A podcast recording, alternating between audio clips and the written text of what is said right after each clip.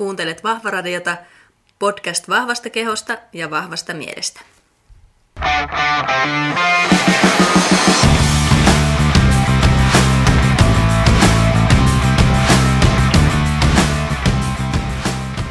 Moikka ja tervetuloa Vahvaradion kymmenennen jakson pariin.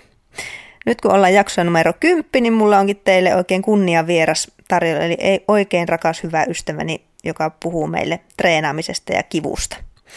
Eli mitä pitäisi tehdä, jos selkään koskee tai muualle koskee ja kuitenkin haluaisi treenata ja miten kipua voi lievittää, niin siitä on meillä nyt asiantuntijatietoa sitten tässä jaksossa luvassa, joten tärkeää asiaa kaikille liikkuville ihmisille siellä.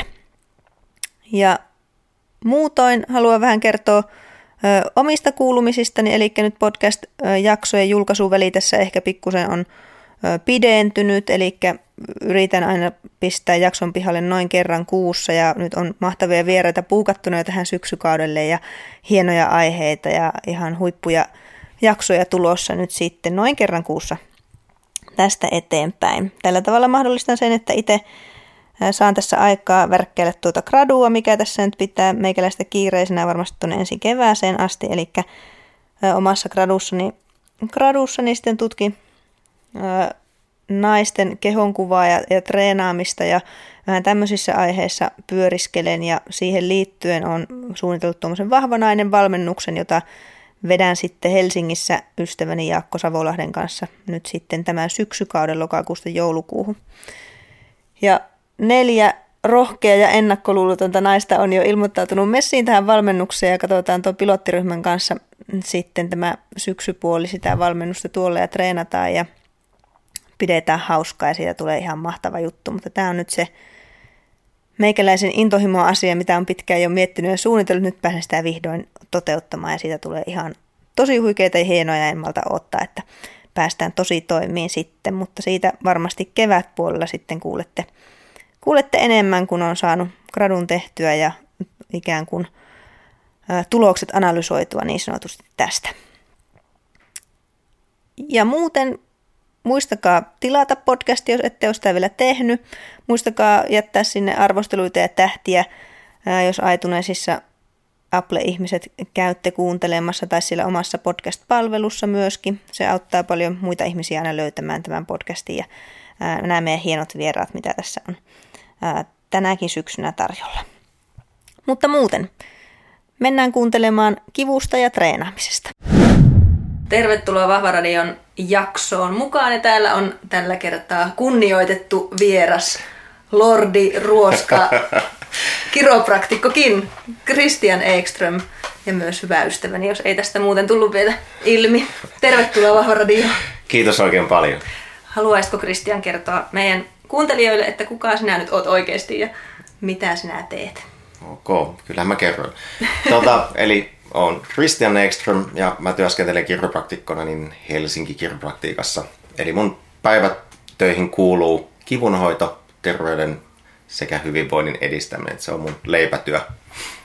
Ja sitten vapaa-ajalla niin, niin tota, tällä hetkellä niin teen Simplivel neljä askelta, askelta terveyteen kirjasta päivitettyä ja paranneltua englanninkielistä painosta, jonka nimi on Strong Me. Ja se tullaan julkaisemaan ensi syksynä.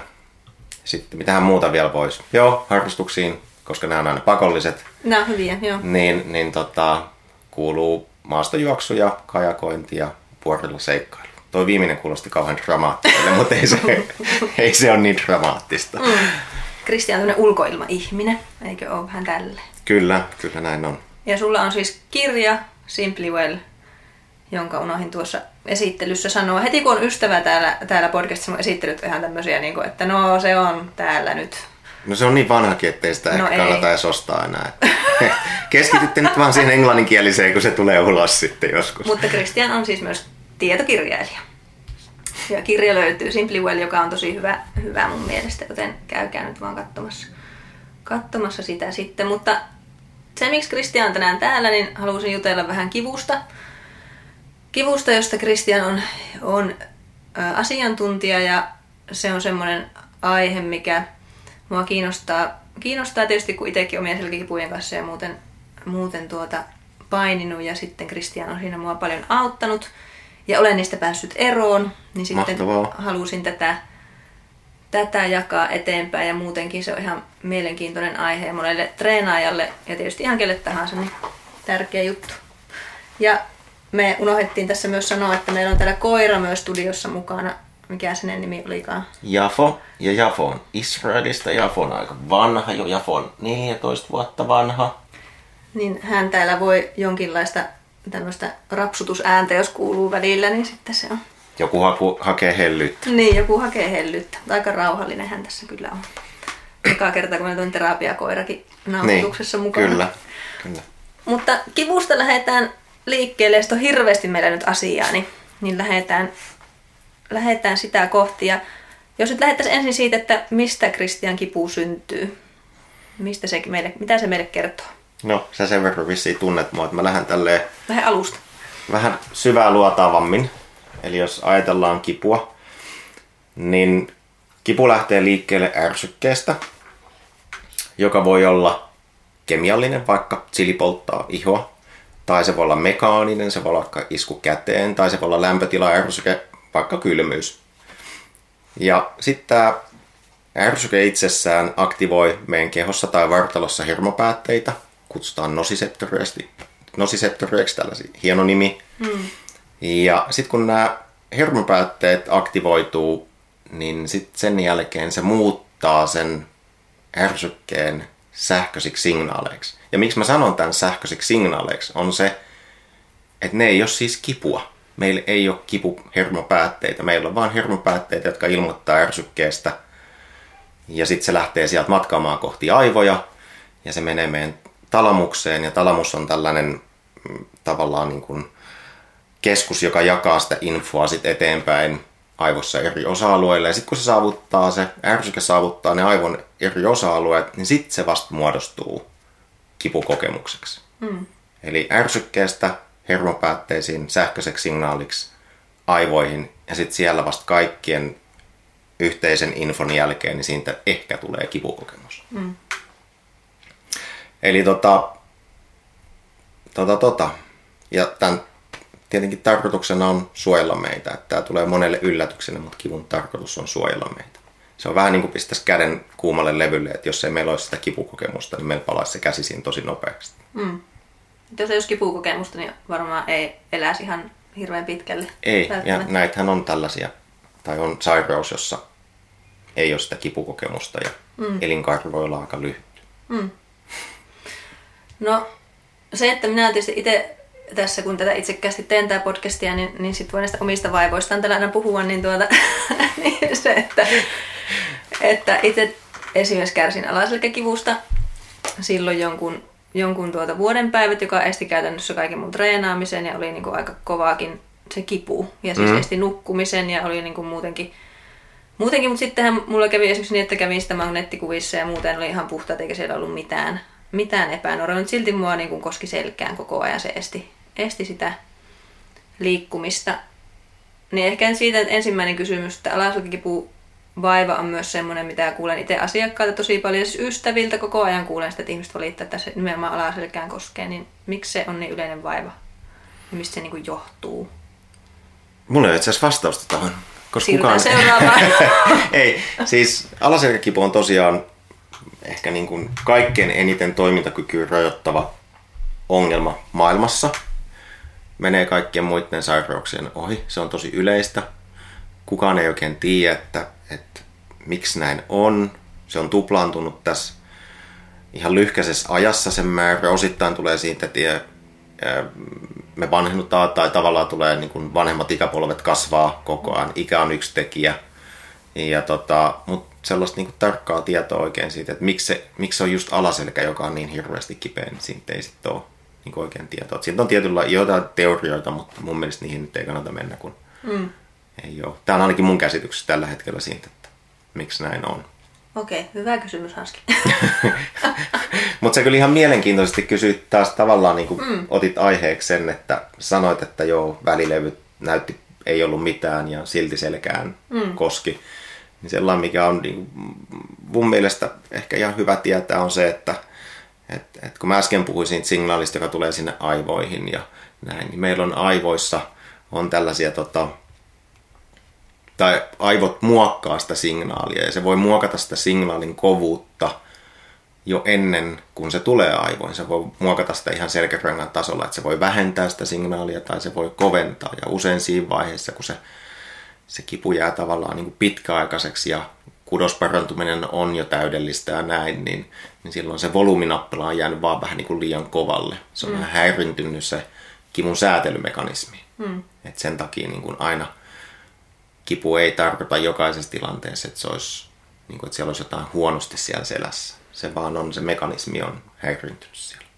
Eli sitten kun just se alussa on sitä, että kipu on niin kuin merkki, tai siis tämmöinen, miten sen sanoit, suojelumekanismi, niin. että se on, niin sitten se suojelumekanismi ei vaan, että se on niin kuin yliherkistynyt. Niinkö? Niin, Joo. just näin. Ja aika usein juteltiin tuossa ennen kuin alettiin puhumaan tähän mikkiin näitä asioita, niin, niin juteltiin just siitä, että meillä kaikilla on tällainen bufferialue, jossa me tunnetaan kipua, joka tulee usein ennen kuin meille tulee edes kudosvaurioita, koska sen tarkoitus on suojella. Mm. Ja sitten jos se kipu on ollut hirveän pitkään, niin tämä bufferialue voi kasvaa, jolloin me tunnetaan asioita vielä herkemmin kuin normaalisti. Mm. Eli sitten kaikki melkein asiat, mitä me pelätään tai mitä se nyt ikinä onkaan rasituspuolella, niin se alkaa tuntumaan kivulle, vaikka ei sen tarvitsisi vielä. Eli siis se, se että tota, kipu ei välttämättä ole merkki, että se kaikki on niin kuin jotenkin mäsänä. Ei. Onko? Sitä se, se nimenomaan just noin. Eli kipu voi olla vaikka tai sanotaan mieluummin näin, että kivun määrä ei ole verrallinen kudosvaurioon. Joo. Ja kipu voi olla ihan täysin ilman, että on kudosvaurio. Eli jos vielä yksinkertaistetaan enemmän asiaa, niin, niin kivun tarkoitus on suojella meitä. Ja sehän ei tarkoita vaan sitä, että se suojelee meitä alaselkäkivulta, vaan ihan miltä tahansa. Mutta kun se pirun aivo ei osaa kertoa, että miltä se yrittää suojella. Että se voi olla joku emotionaalinen juttu tai tai kognitiivinen asia tai just nämä kemiallinen, mekaaninen, mikä tahansa, että paljon, että niin kuin, aivot keksii aika paljon suojeltavaa. Tai miltä se yrittää sitten suojella sille kivulla.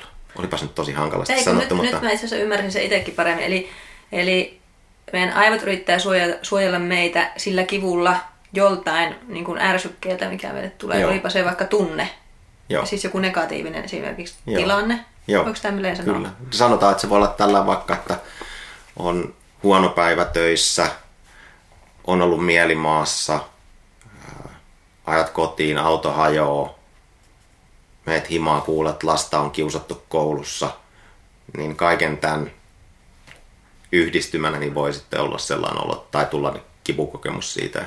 Osittain johtuu siitä, että nämä esimerkiksi emootioihin tai kognitiivisen ajattelun alueet, niin ne on niitä samoja alueita kuin missä meidän kipukokemus syntyy. Ja ne on niiden kanssa päällekkäisiä. Et jos siellä tapahtuu muutoksia, niin sitten voi tapahtua siinä kipukokemus aivoalueella. Vaikka tällaista yhtä aluetta ei aivos olekaan kuin kipualue, mm. vaan se yhdistää aina niitä. Mutta se voi olla ihan mikä vaan, minkä se mistä se koettaa sua suojella. Että joku vanha kokemus, vaikka sulla on nyt siellä salilla, että sä oot käynyt salilla ja sulla on sattunut siihen selkään, niin seuraavan kerran kun sä menet sinne salille, vaikkei siellä selässä olisi yhtään mitään, mutta kun se kokee, että se kyykky on nyt huono, niin se laukaisee sen kipukokemuksen. Ja silloinhan sulla on tällaista niin kuin pelkoajattelua siinä todennäköisesti mukana. Aina sitä ei edes huomaa, koska se voi olla alitajuntasta.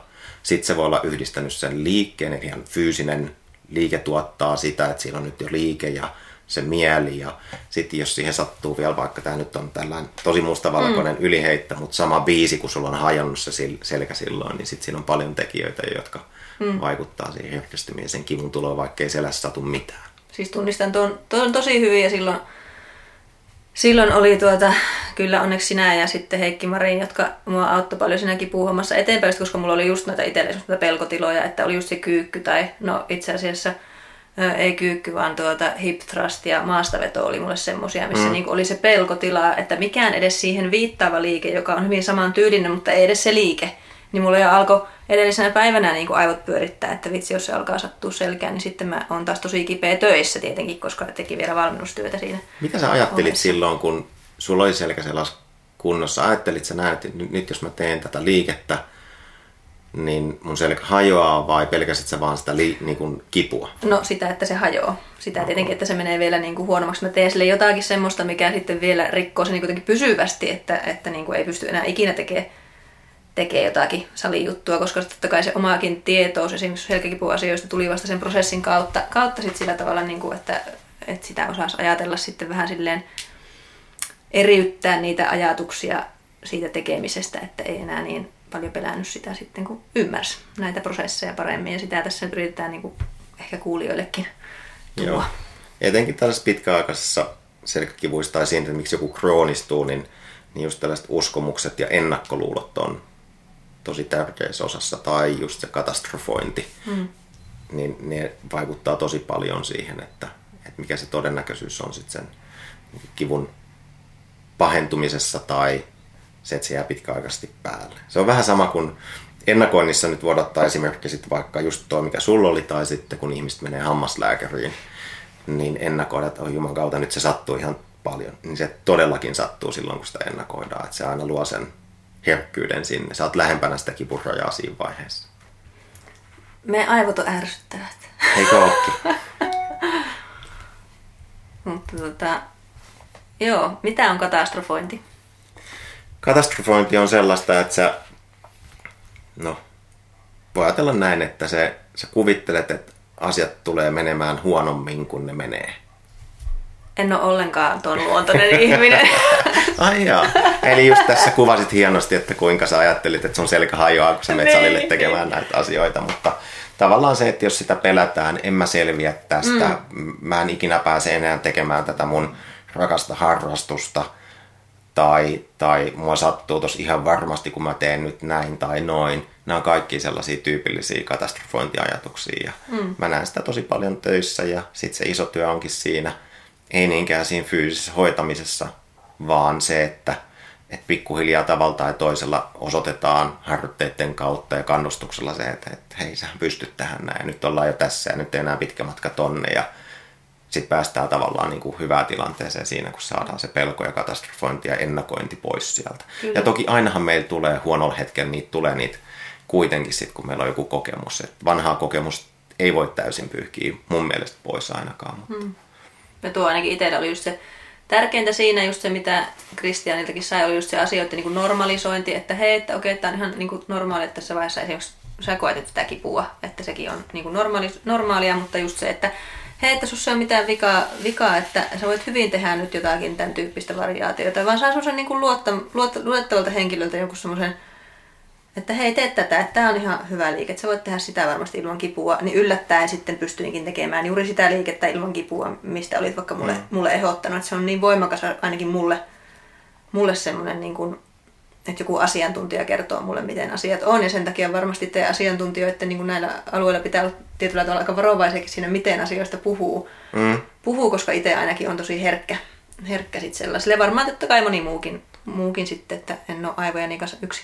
On, ja tämä on itse asiassa tosi iso ongelma, ja mä en mitenkään väitä, että mä en olisi syyllistynyt tähän näin, mutta terveydenhuollon puolella etenkin puhutaan kivusta, niin siellä tulee vähän niin kuin puolihuolimattomasti tulee ehkä sanottua, että nyt sulla on tosi pahan näköiset röntgenkuvat tai sun selkä on nyt tosi huonona ja sanotaan, että mahdollisesti näin, että, että nyt sä et saa nostaa vaikka kolme kiloa enempää, mutta sitten unohdetaan sanoa, että nyt tämän viikon aikana ja sen jälkeen aletaan nostamaan. Ja ihmisille jää mielikuva siitä, että mä en saa ikinä nostaa enää mitään, mä en saa ikinä tehdä jotain asiaa.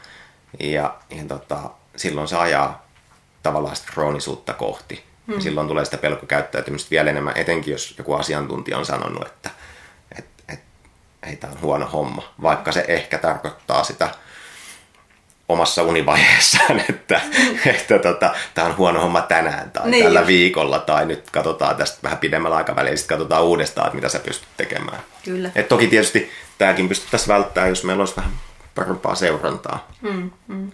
Ja ihan totta, totta tuossa totta kai, että, että itsekin varmasti olen ollut edistämässä valmentajanakin sitä huonoa, huonoa sitten, mutta ei voi itseään syyttää siitä, mitä ei ole, ei ole vielä tiennyt. Tämä on hyvä puolustus. Tämä on hyvä puolustus. Joo, mutta kaikki me opitaan tälle Kyllä, eteenpäin. Niin. Että. No tuota, miten sitten, jos miettii, että se kipu niin sanotusti kroonistuu, no, mitä se kroonistuminen nyt oikeastaan vielä tarkoittaa? Sitä, että se, niin kuin se, her, se on aika herkkä se suojelu. Se, ta, siis ajatellaan vaan sitä, että se jää päälle se kipu. Mm. Tällainen yleinen rajapyykki on sille kolme kuukautta, mutta noin sitten taas toiset tutkijat on sitä mieltä, että sille ei pitäisi asettaa mitään niin kuin aikarajaa. Toisille se kroonistuu jo aikaisemmin tai tavallaan jää päälle. Ja sitten nykyään kroonistumista katsotaan myös niin, että se ei ole niin kuin jatkuva kipu, vaan se voi olla tällainen episodimainen, että sulla tulee niitä episodeja vaan siinä. Että sitä kroonistumistakin on tavallaan, voidaan ajatella näin, on useammanlaista, mutta, mutta jos katsoo tuolta nyt jotain määritelmää vaikka mistä tahansa hoitokannasta, niin se on yli kolme kuukautta menevä kipu, niin sitten puhutaan kroonisesta kivusta. Mutta siellä on sitten, kun vähän siihen sun kysymykseen mm. itse asiassa vielä lisää, että kun sanoit, että onko se herkistön, joo. Siellä on tavallaan se volyyminappula, joka määrittelee sitä sun kivun tunnetta tai säätelee sitä kipujärjestelmää, niin se on vähän niin kuin liian kovalla. Niin no, ja... Seuraava kysymys onkin just sitten, että miten me käännetään sitä volyyminappulaa sitten alaspäin, että, että mitä kaikkia osatekijöitä pitäisi sit siinä miettiä, mikä se on se, miten sitten päästään niin kuin siihen kivuttomuuteen. Tota, jos mä osaisin sua neuvoa nyt tässä asiassa hirveän pätevästi, niin, niin tota, mä olisin niin sanotusti next to God tässä asiassa, koska täällä aika moni tieteilijä ja todella paljon mua fiksumpi ihminen on miettinyt tätä koko uransa ajan, mutta... mutta sanotaan, että mitkä asiat vaikuttaa siihen niin kuin kipuun. Jos minä nyt puhun näitä termejä, niin, niin nämä on sitten minun omia termejä ihan niin kuin maalikon suusta, mutta siis siihen kipuherkkyyteen, niin mikä siihen vaikuttaa, mitkä asiat siihen vaikuttaa? Esimerkiksi no. miettii vaikka unta tai, tai tota, stressipuolta, mistä se kanssa tiedät paljon. Niin... No oikeastaan siihen vaikuttaa meidän koko elämä. Niin. Mutta tota, voidaan ajatella, jos halutaan ajatella sitä jotenkin, niin voidaan ajatella niin kuin biofyysisenä ja sitten psyykkisenä ja sosiaalisena ja geneettisenä tekijänä. Me voidaan jakaa se noin. Hmm. Että tavallaan siinä biopuolella tai fyysisellä puolella on se vartalon toiminta, onko siellä jotain isompaa traumaa, onko siellä tullut vammaa, toimintahäiriö, jotain mikä ärsyttää siellä niin kuin kudostasolla. Ja sitten taas sosiaalisella puolella niin kaikki se sosiaalinen kanssakäyminen, mitä on. Että onko perheriitaa tai onko alempi sosioekonominen taso huolta rahasta, toimeentulosta ja kaikista tällaisesta. Ja sitten psyykkisellä puolella, niin siellä on sitten esimerkiksi depressio, ahdistus, just nämä katastrofointi, pelkokäyttäytyminen ja niin edelleen. Eli periaatteessa, niin kun, jos ajatellaan aivojen kannalta, niin, niin meidän kognitio, se puoli vaikuttaa siihen konteksti, missä me ollaan, meidän mieliala ja sitten on just nämä yksilölliset erot genetiikka. Eli mitä tahansa me voidaan näillä parantaa. Eli koitetaan tavallaan vaikka tehdä elämässä jotain sellaista mukavaa, mistä me tykätään. Se nostaa meidän mielialaa. Koitetaan välttää jatkuvaa pyörittelyä, ajattelua siellä negatiivisissa tunteissa. Ja sitten tietenkin nämä perus terveyteen ja hyvinvointiin liittyvät elintavat, se liikkuminen, hyvä uni ja ruokavalio jossain määrin. Hmm. Eli kyllä meidän pitää ottaa niin sanotusti se mieli, uni, lepo, liikunta ja ravinto. Ja kaikilla niillä on, niistä ei yksinään mikään poista kipua, vaan kaikilla niillä on tällaista niin kuin kipuun moduloiva tai, tai tota, säätelevä vaikutus. Mm. Eli Stanfordissa muistaakseni tehtiin tutkimus jossain vaiheessa, missä tutkittiin rakastumisen vaikutusta kipuun. Ja huomattiin, että ne, jotka on kaikkein eniten rakastuneita, niin, ja mietti jonkun 80 prosenttia päivässä sitä omaa rakastaan, niin niillä oli, ne oli kolme kertaa vähemmän kipuherkkiä kuin ne, jotka miettii sitä omaa rakasta vain puoli tuntia. Eli tällainen niin kuin hyvä emootio, dopamiinin nousu, niin se on tavallaan, eihän sen, ei silläkään voi niin kuin loputtomiin taistella kipua vastaan, mutta se on yksi osa-alue, että jos nyt saa vaikka sitten sen hyvän mielen aikaiseksi, käy liikkumassa, saa sen hyvän unen, niin tavallaan jokainen voi sitten omalla osallaan miettiä, että mihin haluaa satsata tai mitkä on ehkä ne pääaiheet. Mm. Onko se stressin purku ja siihen liikunta, hyvä uni ja niin edelleen, vai mikä se on. Tosi ehkä hankala selostaa, mutta niin, kyllä. En, en tiedä, että saatko yhtään Sain. Ja toi, toi just, että mulle tuli vaan vielä yksi muisto tuosta omilta selkäkipu siltä vuodelta, kun sen kanssa kamppailin, niin mun itse asiassa niin kuin toinen sen treenin suhteen semmoinen pelkotila, mikä mulla oli, niin oli leffassa istuminen, koska minä on siis niin kuin leffa hullu ja siis mm. on joka viikko elokuvateatterissa joskus useitakin kertoja.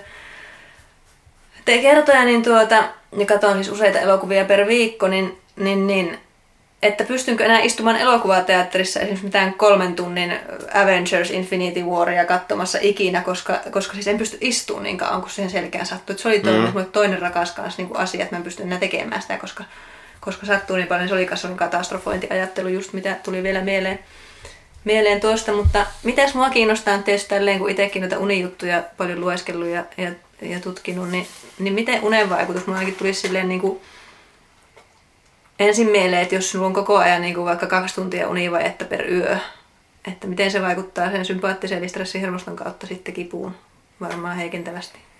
No, stressi, niin kuin systeemi tai alue aivoissa, jota, minkä kautta se lähtee liikkeelle, niin ne on niitä samoja alueita kuin se kipu taas, että ne on mm, päällekkäisiä mm, niin, siellä. Niin. Ja sitten, jos sitä stressi on tarpeeksi, niin sitten sun immuunitoiminta muuttuu, joka on osa kipujärjestelmää ja vaikuttaa hormonaaliseen puoleen, joka on osa kipujärjestelmää. Ja jos ajatellaan noin ihan yleisesti ottaa vaan vaikka sitä unta, josta tulee tulehduksellisuutta ja se nostaa stressitasoja ja niin edelleen, niin kun me puhuttiin tuossa alussa siitä, että se aivolla on tällainen kyky säädellä sitä ärsykesignaalia, joka tulee sieltä vartalosta, niin se säätelykyky heikkenee ja se ei pysty enää tavallaan moduloimaan sitä ollenkaan siellä aikaisemmin jo selkärankatasolla ja silloin se tavallaan kovenee. Sieltä tulee liikaa kamaa aivoihin, jos niin näin voisi sanoa. No niin, se oli paljon hienompi selitys sille, että, että uni parantaa vähän kipua. No se tavallaan niin. paron, se parantaa, no ei se tietenkään paranna sun uni on niin, jo normaali. Ymmärrän. Mutta niin kun se, että jos sulla on univaihteessa saat nukuttua enemmän, niin silloin se kipujärjestelmän toiminta on vaan parempaa. Hmm. Ja silloin se osuu, se ei ole niin herkkä tai mustasukkainen susta, jos näin voisi sanoa. Että se ei ole... Joo, se on hyvin selitetty. Miten sitten, kun, sitten jos on niin, niin kova kipu, että, että ei saa nukutuksen kivun takia, niin tämä on tämmöinen kysymys, että, että mutta mitä niin pitäisi tehdä? Että onko sitten niin kuin... No sitten on tietysti, niin kuin, mä oon ajatellut näin, että, että siinä vaiheessa niin ottaa tietenkin ammattilaisen yhteyttä – ja katsoa, että mistä on kyse. Sitten yritetään hakea niitä keinoja, että mikä vähentäisi jotain jonkun muun ärsykkeen määrää sen verran, että se kokonaisärsykkeen määrä tippuisi alaspäin ja sitä kautta se kipu tippuisi kanssa alaspäin ja sitten alkaisi saamaan unta. Koska sitten jos saa alkaa tai saa jo unta, niin se uni, parempi uni taas auttaa sitä niin kivun hälvenimistä entuudestaan. Mm. Et mun työn kautta, kun mä tietysti, toki erittäin tärkeänä osana on, on selvittää asiakkaan kanssa näitä samoja asioita, mistä ollaan just juteltu, jotta, jotta tota, saataisiin se kipu paljon paremmin hallintaa ja antaa sille asiakkaalle niitä pelimerkkejä, millä se itse voisi omaehtoisesti viedä eteenpäin, jottei se tuntisi, että se on riippuvainen jostain toisesta. Mutta sitten jos mennään tällaiseen niin kuin klassiseen mun hoitoon, mistä mun ammatti on lähtenyt liikkeelle, niin, niin sitten tavallaan katsotaan, että onko siellä – vartalossa jotain sellaisia tekijöitä, jotka voi herkistää, vaikka ne ei välttämättä se pääsyy, mutta voi herkistää sille kivulle. Ja mä oon ainakin sitä mieltä, että aika usein kun mä onnistun hoidossa, niin mä viiän niitä pää, tai anteeksi, ei pääsyitä, vaan niitä herkistäviä tekijöitä alas, jolloin sitten ihminen pystyy taas alkamaan toimimaan siinä perusarjessa, jolloin se taas parantaa sitä kivun säätelymekanismia ja sä saat esimerkiksi siitä unen päästä kiinni. Ja mm. Aika usein ensimmäinen reaktio, kun mä kuulenkin asiakkaat, kun on hankalia tapauksia, niin ei ne sano, että kivun määrä olisi välttämättä kauheasti vielä tippunut. Ne sanoo, että niiden unen laatu on parantunut, nyt ne pystyy nukkuu kivutta sen yön. Mm. Ja siitä voi sitten sanoakin melkein kaikille asiakkaille, että ok, nyt tämä kuulostaa silleen, että kivun säätelyjärjestelmä alkaa parantumaan ja sulla alkaa se kipu tippumaan pikkuhiljaa alaspäin ja katsotaan sitten, mihin mennään. No miten tuota, Miten sä selität tämän, mitä nyt tässä pari päivää sitten tapahtui, kun mulla oli ihan hirveä niskas... Mä jännityksellä. Niska, niskasärky. Ihan hirveä. Siis monta päivää se, että mä ihan hirveässä aivosumussa ja, ja siis oli tosi vaikeaa. En pystynyt treenata siis tosi pitkään aikaan tuossa, ainakaan siis viikkoon, koska mulla oli niin jumissa niskat. Ja sitten vihdoin kun soitin sulle, sulle että hei, mä en tiedä enää mitä tehdä tälle jutulle, jutulle ja sitten juteltiin vähän puhelimessa, niin sitten seuraavana aamuna me herääkin kivutta.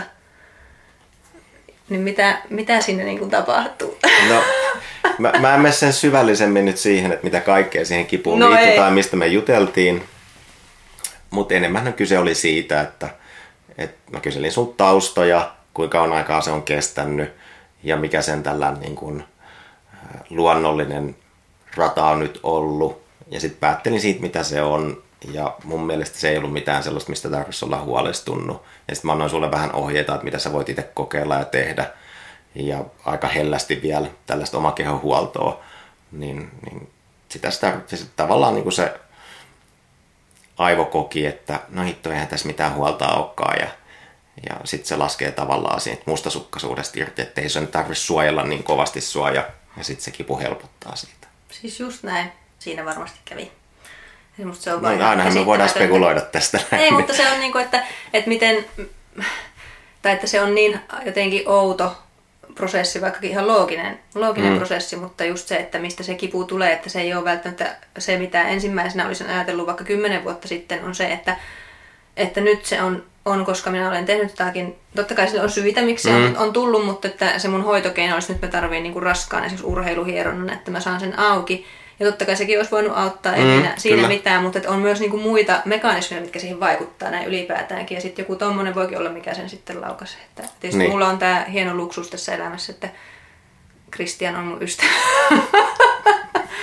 että sitten niinku on tämmöinen connection, ja siitä muuten piti vielä tulla seuraava aihe, että miten, jos miettii nyt kuulijoita ja muita, joilla vaikka on kiputiloja, niin, niin kuka niitä hoitaa? Kelle siitä kannattaa mennä? Esimerkiksi alaselkäkipuja? Onko tämä liian vaikea kysymys? Ei se on vaikea kysymys. Tämä on vaan sillä, että kun kipu on hirveän monimuotoista, ja totta kai mä voisin aina sanoa, että mene kiropraktikolle. Mutta niin hyvin voi mennä fysioterapeutille, osteopaatille, lääkärille, kuka mm. tahansa, kuka on hyvä sen kivun kanssa. Mutta se tavallaan se, vähän niin kuin kipulääkkeistä, kauhean monella on, on tosi kovat odotukset. Mutta on jo tutkittu, että kipulääkkeiden vaikutus tietyllä ihmisellä on aika nolla, mm. jos näin rumasti ja mustavalkoisesti sanotaan. Ja niin on kaikilla muillakin hoitomuodoilla. Eli silloin pitää vaan niin löytää se itselle sopiva alku sille omalle ongelmalle, että mistä saa sen isoimman tehon. Et se on se hankaluus aina, että löytyy se oma juttu, mikä toimii. Mm. Se ei tarkoita sitä, että, että kun joku on hoitanut ja sieltä se ei tehoa, että se oli huono hoito tai tai tota, ei yritetty hoitaa just sitä kohtaa tai sitä ongelmaa, mikä kyseinen hengillä on, mutta se ei ehkä ollut just siitä sitten kiinni se iso ongelma. Niin kuin mullakin saattaa olla asiakkaita, joilla on, on tota, ää, ihan selkeää kulumaa vaikka lonkissa ja röntgenkuvien perusteella ja joidenkin tahojen lausuntojen pohjalta, niin se on nyt se kivun syy, mutta sitten kun vähän pengotaan, niin siellä onkin sitten on tota, puolison kuolemaa ja tuttujen ties vaikka mitä sairauksia ja isoja huolenaiheita ja, ja sitten tota, kun päästään niissä vähän niin kuin eteenpäin, tai toinen saisi kertoa, joka yleensä helpottaa ja tosi paljon. Et ei se tarkoita, niin kuin itse en ole terapeutti enkä tee terapiaa, mutta kuuntelen, jos niitä on, ja sitten kerron ihmisille, jos näyttää sille, että hei, tässä on nyt tällainen aspekti, että tämä voi vaikuttaa siihen, ja sitten siihen päälle vähän ehkä, ehkä vähän hoitoa, jos siltä näyttää, niin, niin kuin se usein näyttää, ja useinhan ihmiset sitä hakeekin. Mm. Että hoito ei ole täydellinen, jos ei ole saanut sitä hoitoa, fyysistä hoitoa, niin sitten päästään eteenpäin mm. kuitenkin. Mutta jokaisella on se oma.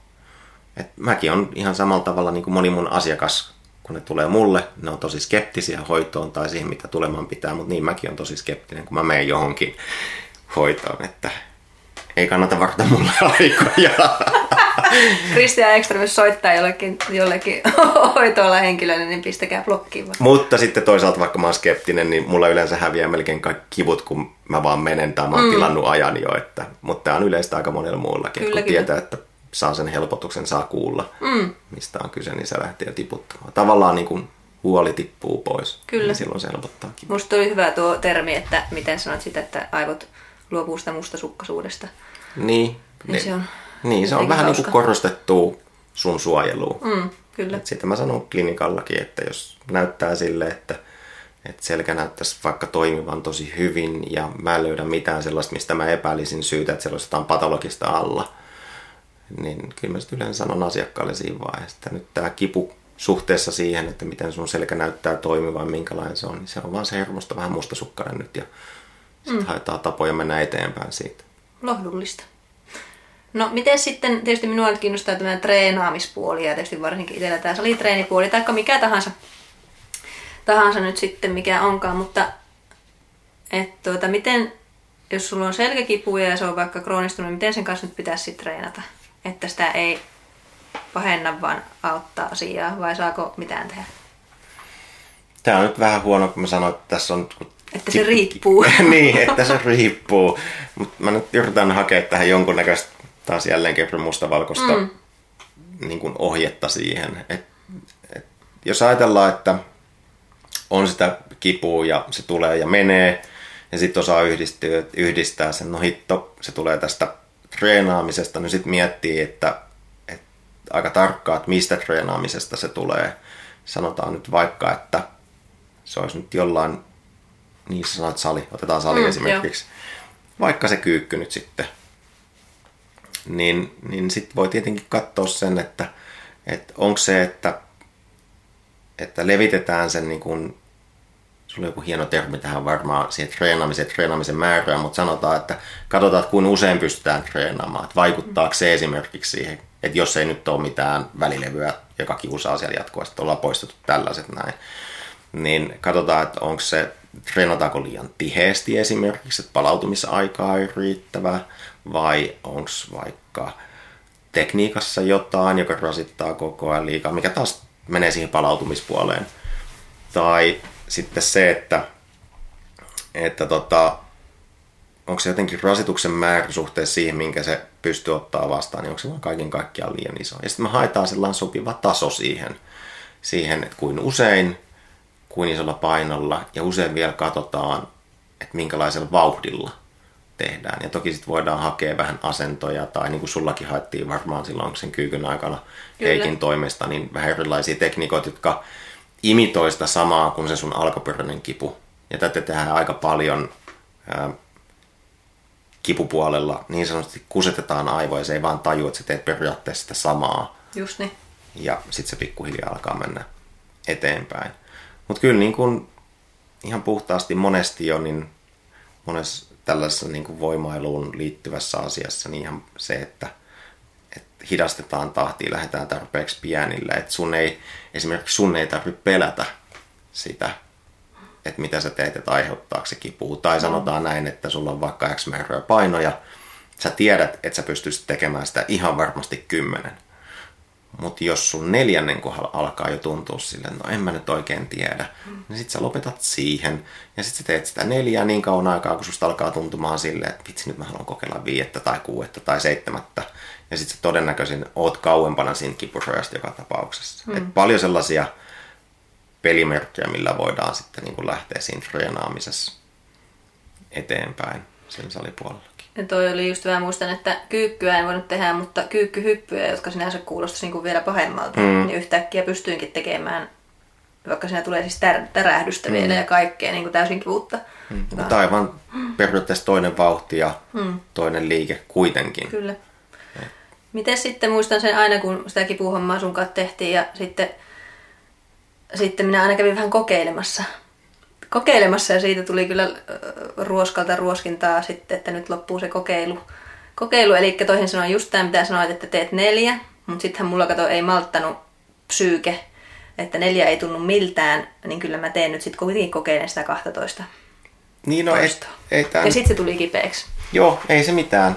Ei, ei mun tarvinnut enää siinä vaiheessa rankasta ketään, koska se oli jo niin kipeä. Se oli, se oli niin, niin, mutta niin kun, kyllähän aika usein sanon asiakkaalle kanssa näin, että me tullaan niin sanotusti feilaamaan, niin me tullaan epäonnistumaan. Se epäonnistuminen tarkoittaa sitä, että löydetään niitä rajoja.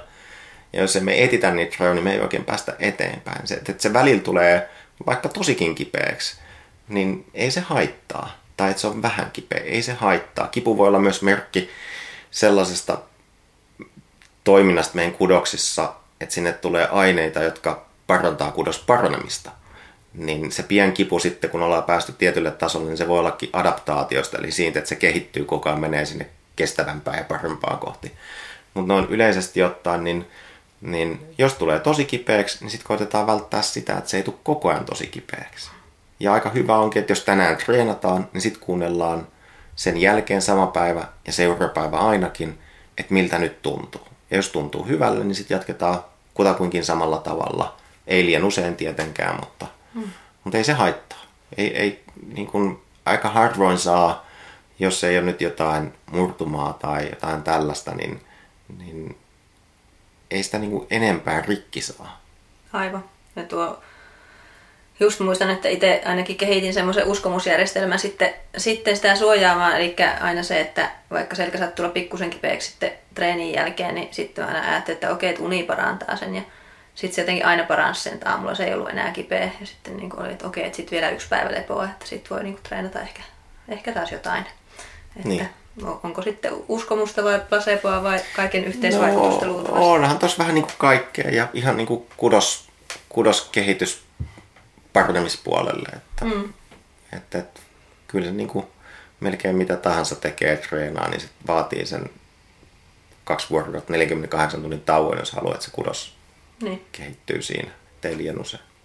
No, jos nyt mietit, okei, okay, mä nyt tämä salitreeni tässä tämmöiseksi, tämmöiseksi niin esimerkiksi, koska se on lähellä mun sydäntä, sydäntä, mutta nyt haluan tämmöisen tarkennuksen tähän tehdä, että se ei ole mikään, selkäkipu ei ole siis mikään salitreenaajien niin yksin oikeus, että ei ihan missä tahansa lajissa, niin kuin puhuttiin, mistä tämä nyt johtuu, niin salitreeni ei siis mitenkään altista sille enempää kuin mikään, mikään niin kuin muukaan. Ei, ja voin ihan tälleen sanoa, tota, en ole nyt aiheesta itse asiassa lukenut tutkimuksia, eli jos joskus joku tutkija kuuntelee tätä että oh my god, mitä Kristian meni nyt sanomaan, niin, niin salipuolelta etenkin, niin niin mun asiakkaissa näkyy tosi paljon hyvää lihastoimintaa, erittäin tasasta selän liikerotaa ja toimintaa. Että se on sellainen niin tasapainoisen olonen se selkä, etenkin jos on tällainen niin kuin jatkuvasti salilla käyvä ihminen.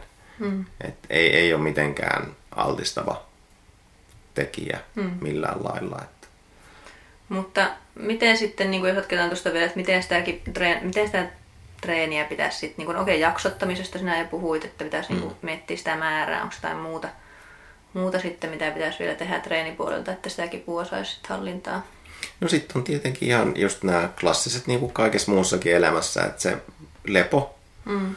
ja sitten jotenkin tuntuu, että välillä energiat jää ihmisillä vähän liian alas, eli ei syödä tarpeeksi. Ja vaikka ruoasta nyt ei ole mitään kauhean vahvaa näyttöä sen kivunhallinnan kannalta, mutta se, että jos syödään jatkuvasti liian vähän, niin A, sun vartalon koko ajan stressissä ja sit sun kudospalautuminen on ihan nolla.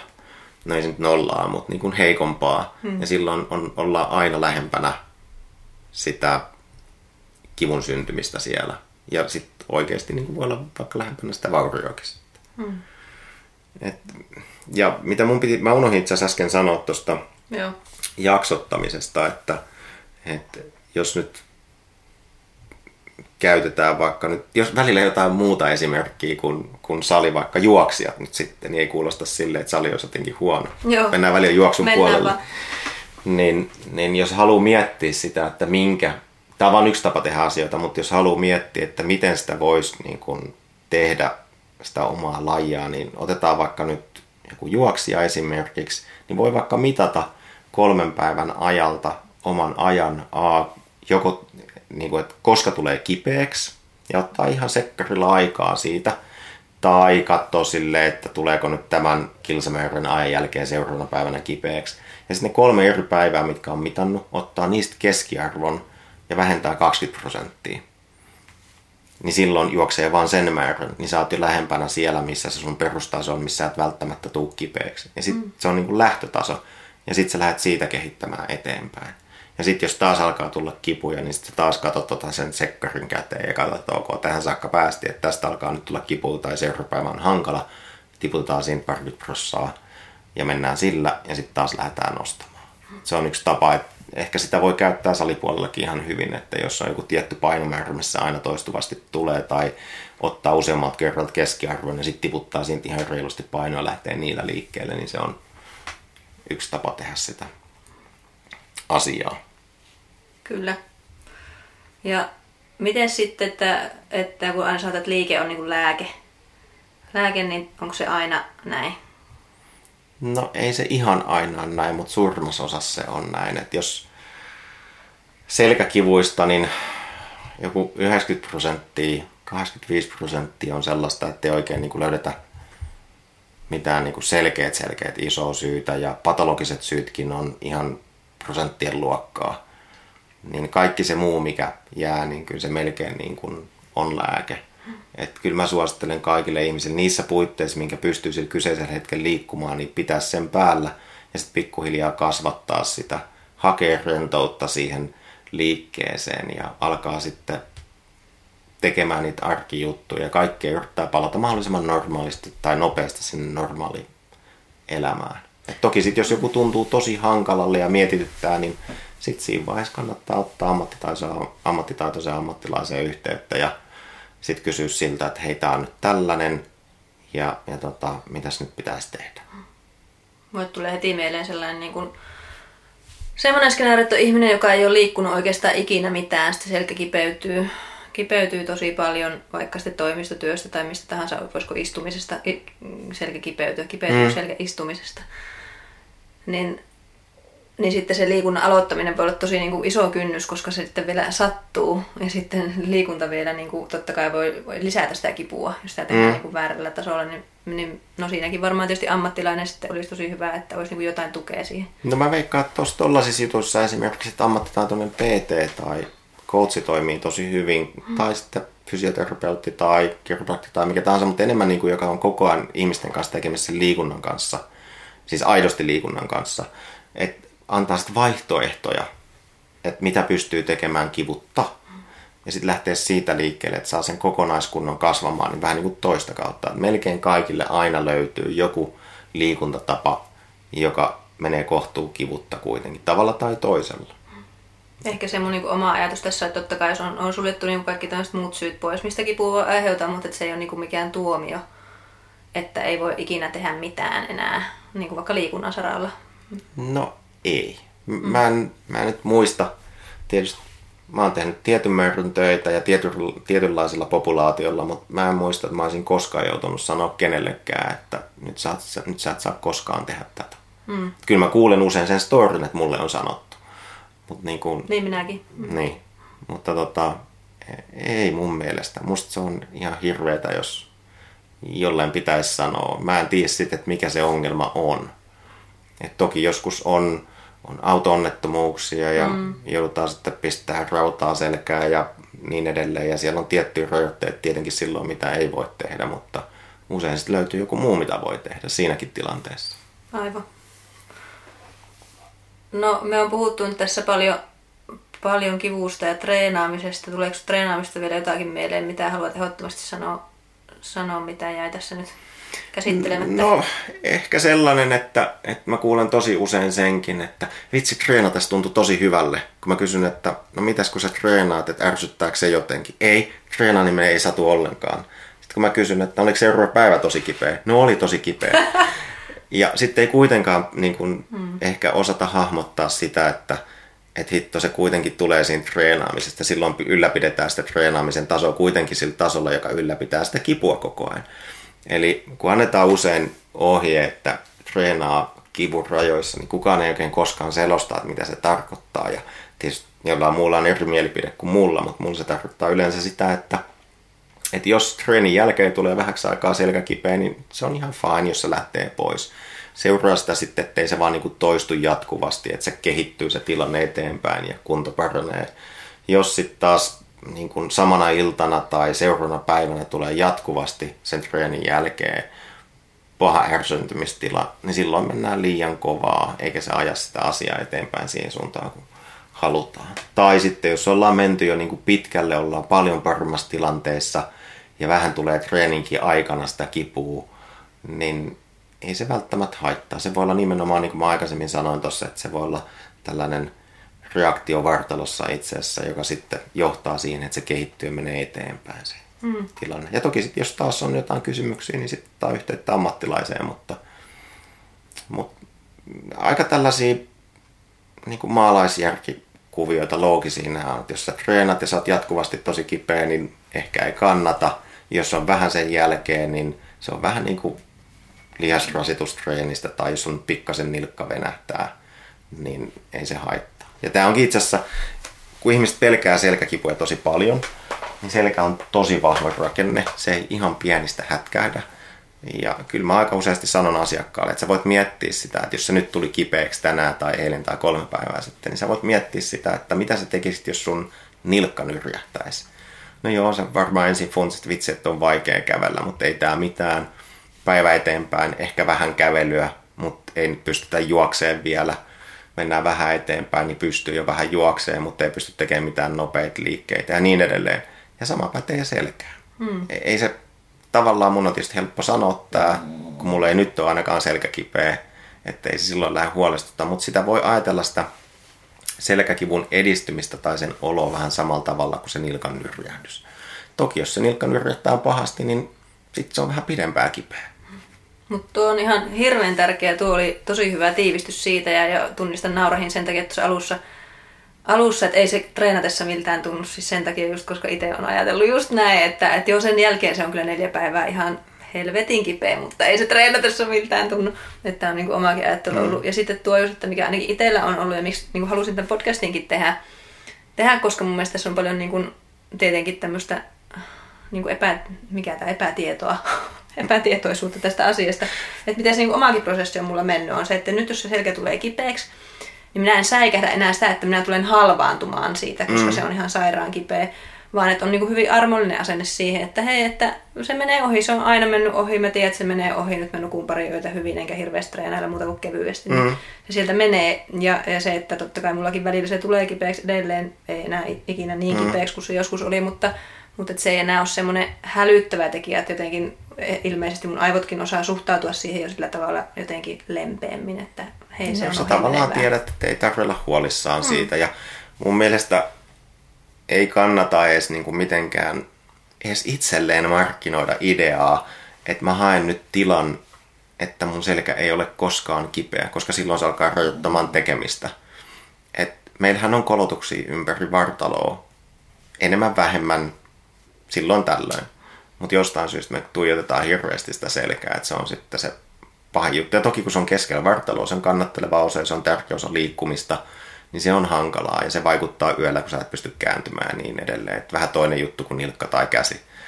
Mutta tota, en mä kuitenkaan siitä niin hirveästi haluaisi ihmisiä huolestuttaa, että se olisi mm. jotenkin kauhean hirveä asia. Ja on mulla itselläkin ollut selkä kipeä. Kyllä mä tiedän, mitä se on sitten, kun, kun ei pääse liikkumaan. Mutta tietysti tälleen, kun on tehnyt tätä pidemmän aikaa tätä duunia jo, niin sitä ajattelee jotenkin niin eri tavalla – ja kyllä mä haksahdan niihin samoihin niin kuin pelkotiloihin joskus kuin kaikki muutkin, vaikka mä puhun näistä joka päivä. Mä ymmärrän sen ihan täysin sitten se, joka kuulee näistä ekan kerran tai ei ole koskaan miettinyt, että kuin hankalaa se on. Hmm.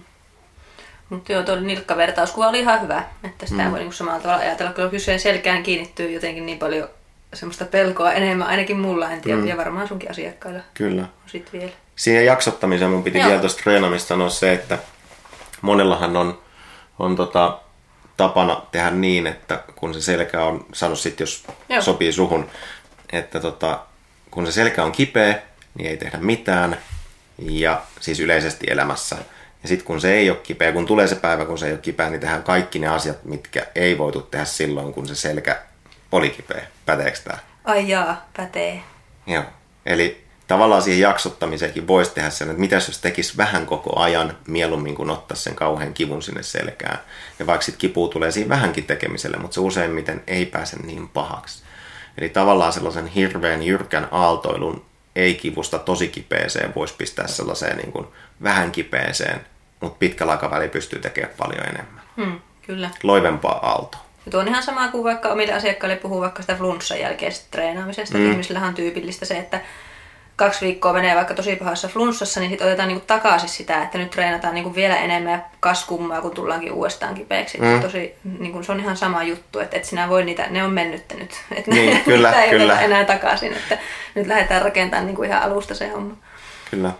No tota, vielä haluan puhua, meillä on hetki vielä aikaa, niin semmoisesta tärkeästä, mistä puhut aina mulle paljon ja mikä on sille jotenkin yllättävää, yllättävä asia, niin jotenkin tuo sosiaaliset suhteet ja kipu ja, ja tämmöiset asiat, mitä niistä haluat sanoa? Miten ne vaikuttaa kipuun? Niistä on puhuttukin tässä jo jonkin verran, mutta...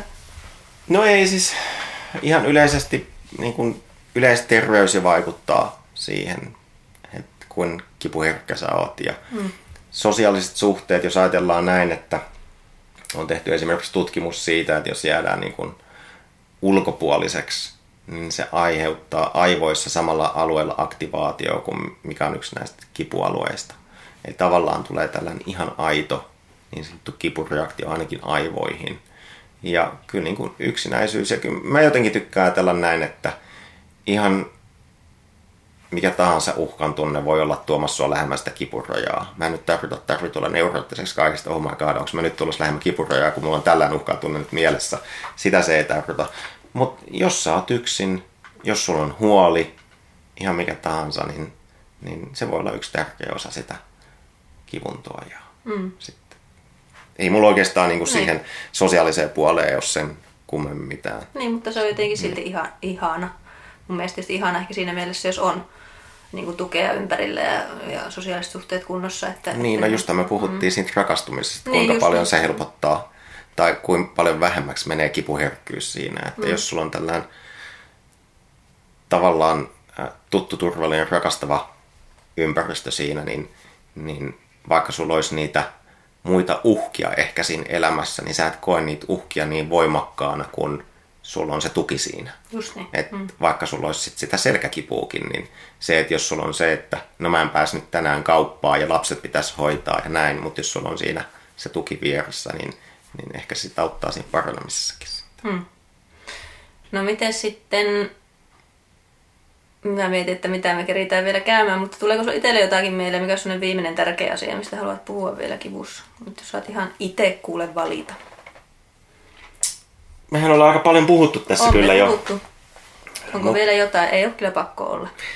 Ei, mä mietin vaan sitä, että et, et niin kuin olisi hyvä, jos me ammattilaiset ja, ja, ja ne, jotka ei ole kivunhoidon puolella itse töissä, niin kaikki ymmärtäisi sen, että,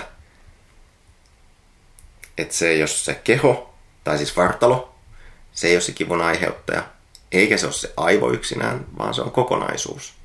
Ja aina kaikki, mitkä vaikuttaa jompaa kumpaan, niin silloin on mahdollisesti vaikutus siihen, että miten me koetaan kipua. Ja sen takia se kivun hoito tai hallinta voi olla kanssa aika moninaista. Ja mun mielestä on sillä lailla hyvä uutinen, että, että jos vaan löytää niitä asioita, jotka vaikuttaa siihen omaan kipuiluun, niin pelimerkkejä voi olla aika paljon. Ei niistä välttämättä mikään yksinään ole se, joka ratkaisee asian, mutta sitten voi vähän niin kuin vaihella sen mukaan, mikä tuntuu, että jeesaa. Hmm. Et niin kuin, mä voisin antaa vaikka yhden esimerkin, tuli vaan nyt mieleen siitä, että kivun moninaisuudesta, ja toki tämä nyt on aika yksulotteinen siinä mielessä, mä puhun nyt stressistä. Mulla oli ihana asiakas, joka, jolla oli pahat selkäkivut, ja, ja oli kaiken näköistä jo tiukkaa lihasta ja ties vaikka mitä näin, mutta sitten puhuttiin vähän taustasta ja paineistuksesta ja huolista, mitä on nyt ollut menossa. Ja siellä oli sitten talonrakennusprojekti alla ja, ja tota, käytiin nämä läpi sitten ja sitten seuraavalla kerralla, kun asiakas tuli käymään, hirveästi hymyilytti ja nauratti jo siinä vaiheessa, kun tuli tulos sisälle. Mä että no ok, nyt menee vissiin aika hyvin jo selkäkivun kanssa. Niin se kertoi vaan siitä, että kun hän oli mennyt sen edellisen tapaamisen jälkeen kotia ja oli kohdannut oman miehen tuulikaapissa. Ja sitten mies oli alkanut siitä sitten tilittämään, että mistä kaikista ollaan projektissa myöhässä. Ja se oli sellainen listanomainen, niin naista alkoi itteensä hymyilyttää siinä tuulikaapissa, kun se huomasi, että sen pidemmälle sen lista meni, niin sen isommaksi selkäkipu tuli. Eli tota, mm. ne voi olla joskus ihan tällaisiakin asioita. Mm. Ei se tarkoita sitä taas jälleen kerran, että stressi tai nämä huolet olisi se pääsyy yksinään, koska useinhan se on monen eri tekijän kombinaatio. Mm.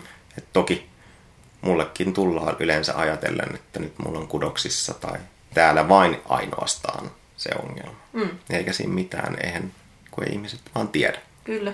No mutta tässä tuli nyt tämmöinen aika kattava esitys, esitys sulta siitä, mitä se on, jos, jos se on ollut vielä vielä epäselvää, niin kuin varmasti monelle on. Ja toivotaan, että näistä selostuksista saa nyt jotain selvää. Kyllä minä uskon, uskon että tässä, tässä ei, tota, israelilainen koirakaan ei häirinnyt meidän nauhoitusta ihan hirveästi. Aika, aika tota, sen näköinen, että ei kiinnosta. aika lunkisti se on tässä ollut. No. Mutta hei, kiitoksia Christian. Kiitos sulle. Tästä. Kanssa. Ja tuota, me palaamme asiaan taas sitten ensi jaksossa. Se on moro. Moi!